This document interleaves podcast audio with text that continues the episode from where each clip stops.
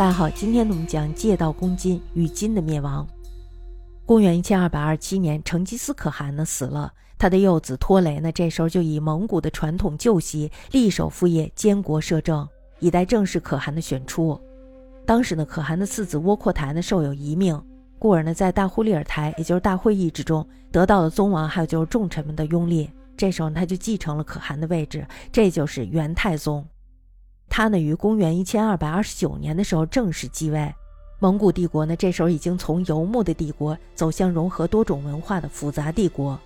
那么这就使得窝阔台的建国方针多沿袭了前代的原则，他重申了太祖的军事制度，拟定税制，游牧部落行百一之税，西域地区以丁出赋调，那么汉民则以户为计，建都和林，设中书省，然后任命耶律楚材为中书令。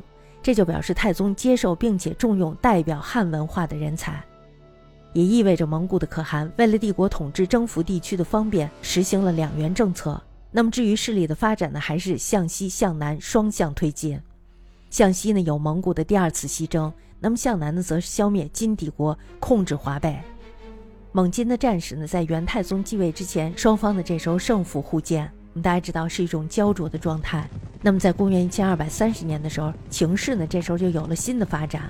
窝阔台亲征南方，三道伐金，太宗领中军，由今天的河南南下，拟渡黄河。沃陈纳言领的是左军，由东路走济南；拖累率领的是右军，由西路走宝鸡，拟渡渭水，然后借宋境而攻汴京。这个计划就是所谓的借道攻金。借道攻金的策略原来是成吉思可汗最先发现的。当时也有少数的人持有共同的看法，恐怕在蒙古的中央决策机构中已经有了这样的计划与准备，而由窝阔台来执行。蒙古这时候派使者说不罕前往宋商讨借道之事。拖累这时候率领借道的蒙军南下。宋朝廷对于这个蒙古迂回攻金的计划，原则上是采取默许的状态。那么当时宋人也正盛行联盟攻金的辩论，主张联盟无非是觉得这个蒙强金弱，可趁机学持祖宗的仇持，比如说像史松之等人。那么反对的是怕诱导北宋联金灭辽之事，而且对蒙古抱有怀疑的态度，比如说像名将赵范等人。不过以当时的情形看来，蒙古的借道是具有强迫性的，就是非假借宋境迂回不可。拖累的军队这时候有一支已经顺利的入境，那么另外一支则以宋将杀了说不罕。大家知道说不罕他是使者，所以拖雷强入大散关，攻破陕西境内数城，以为报复。那么在公元1232年的时候，拖雷这时候由唐州，也就河南唐县前往汴京。金这时候就以元帅完颜和达还有就是一次普额率众15万邀击，而这个窝阔台的大军已经渡河之政，也就是河南郑州，并且派遣了速不台攻汴京。金的这个情势非常的危机。拖雷与金兵在三峰山，也就河南盂县的东南部发生大战，金兵大败，名将张惠、完颜和达还有就是完颜陈和尚等战死，一次普阿被俘而死。金的精锐在这一役当中死伤殆尽。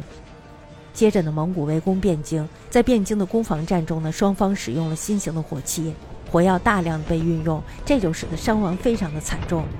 蒙古16个昼夜攻城不下，双方于是议和了。金这时候就以太子为质，金帛为礼，蒙古退兵。3个月之后金杀了蒙古的使者，和好也就中断了。蒙古又渡河为汴京，汴京支持了数月，粮尽援绝。年底的时候，金哀宗突围走归德，也就河南商丘南。这时拖雷病死了，而汴京却内乱了，守将崔立投降蒙古。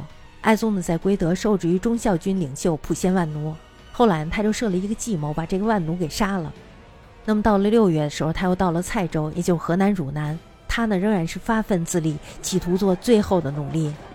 蒙古以塔察尔领兵攻打蔡州，并且派遣使者到襄阳，约宋人来加攻蔡州。那么10月的时候，宋就派出了江海等率领2万兵马，米粮30万石攻打蔡州。那么到了第2年正月的时候，蔡州的情势这时候是非常的危急，而且这时候也是粮尽援绝。金哀宗这时候就决定殉国，于是传位于完颜成林，这就是金末帝。宋兵这时候已经由南面攻破城池，哀宗自缢而死。末帝当城陷的时候被乱兵给杀了。金朝一共经历了120年而亡。